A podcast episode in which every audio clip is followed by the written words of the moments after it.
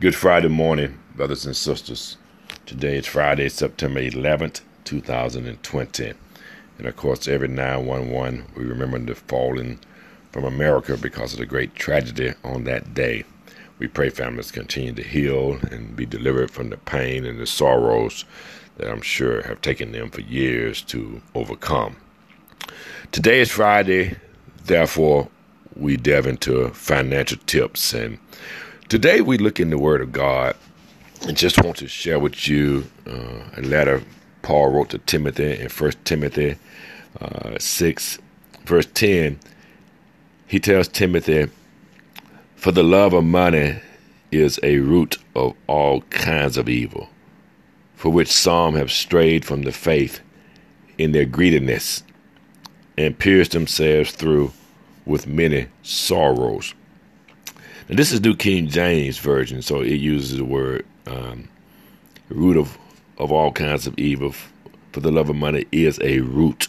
I think King James said, "For the love of money is the root of all kinds of all evil." But nevertheless, it is not the only source that leads to evil doings in society. And so we we must understand that money in and of itself is not a problem. But the love of money is. Love of money is a root. The love of money can drive a person into all types of evil. Greediness may cause a believer even to stray from the faith. Christians may be blinded by greed and materialism to such a degree, listen, that they break away from their faith. A life focused on material things produces only pain. And so I want to ask you uh, a question or two this morning um, using the, the word money, M O N E Y. Does money make you mad if you don't have it? Or are you married because God has blessed you and supplied your needs? Does money make you obnoxious because you have too much? Or are you an obedient servant? Uh, when you're blessed with money. You're still worshiping God. You're still going to church. You're still giving cheerfully. Does money make you naughty? Does it make you a nicer person? Does money cause evil to come out of you?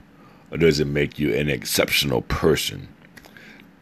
Does money have a yoke around your neck?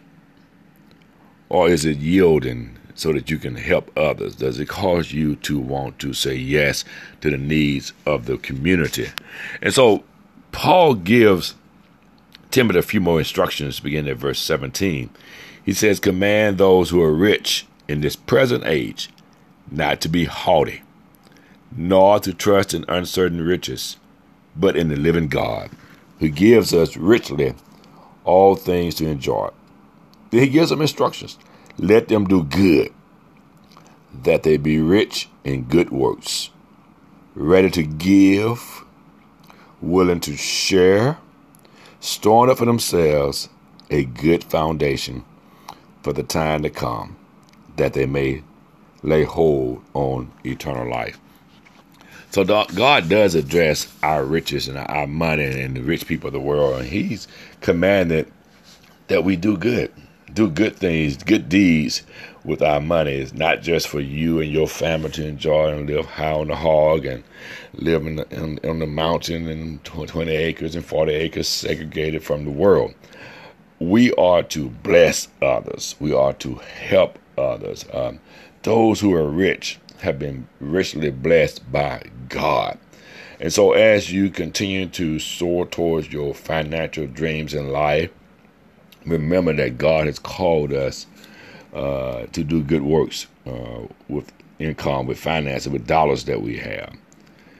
Do good works.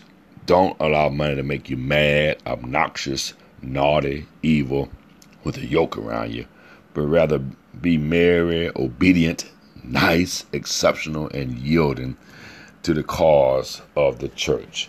Have a great weekend, brothers and sisters, and we will chat with you on Monday remember to worship the Lord this weekend.